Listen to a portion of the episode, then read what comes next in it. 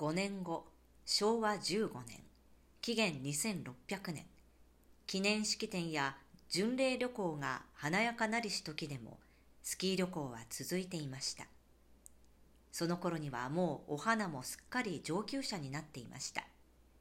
そして花の学校の卒業を機にずっと秘めていた思いを実らせ梅沢良介と結婚。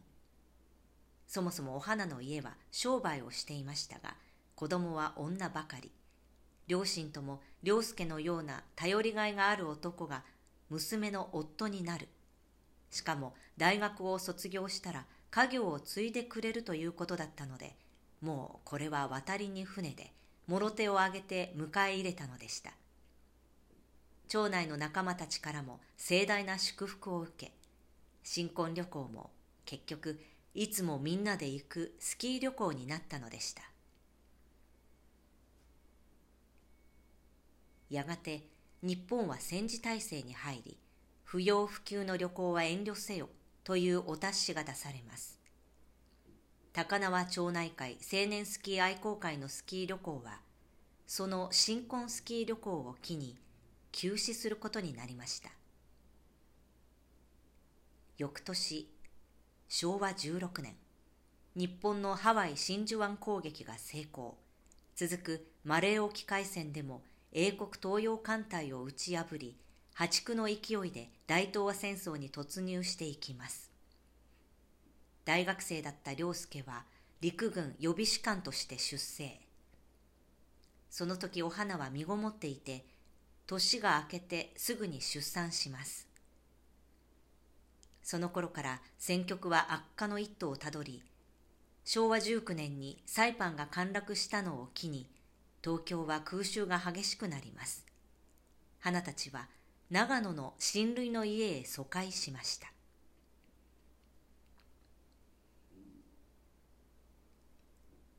そして終戦。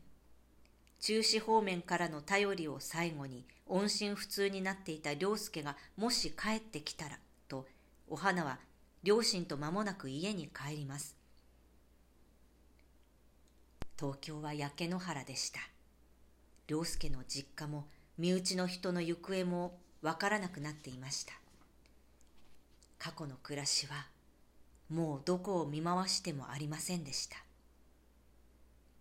その日食べるものをどう手に入れるかそれが最大の悩みでした。父はかろうじて戦火を逃れたわずかな衣料品を物と交換し花は母と大きなリュックを背負って買い出しに行く。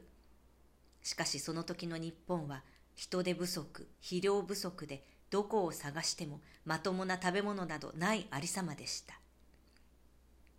そのうち疎開していた人たちや復員した人が徐々に町内に戻ってくると、花はかつてのスキー旅行の仲間を集め、思いもよらぬ提案をしたのです。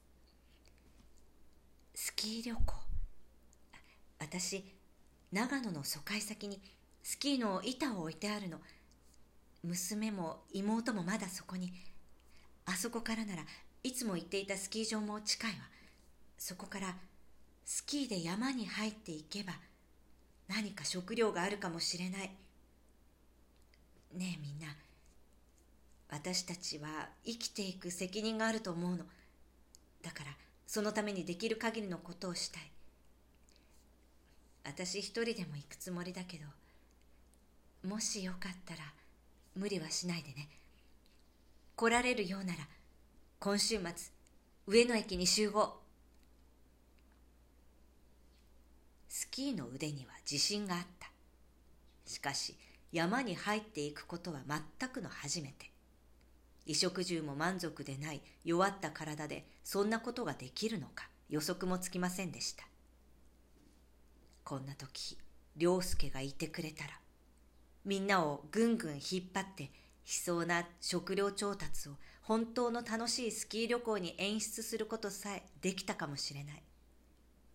良介にはそういう不思議な力があったのです。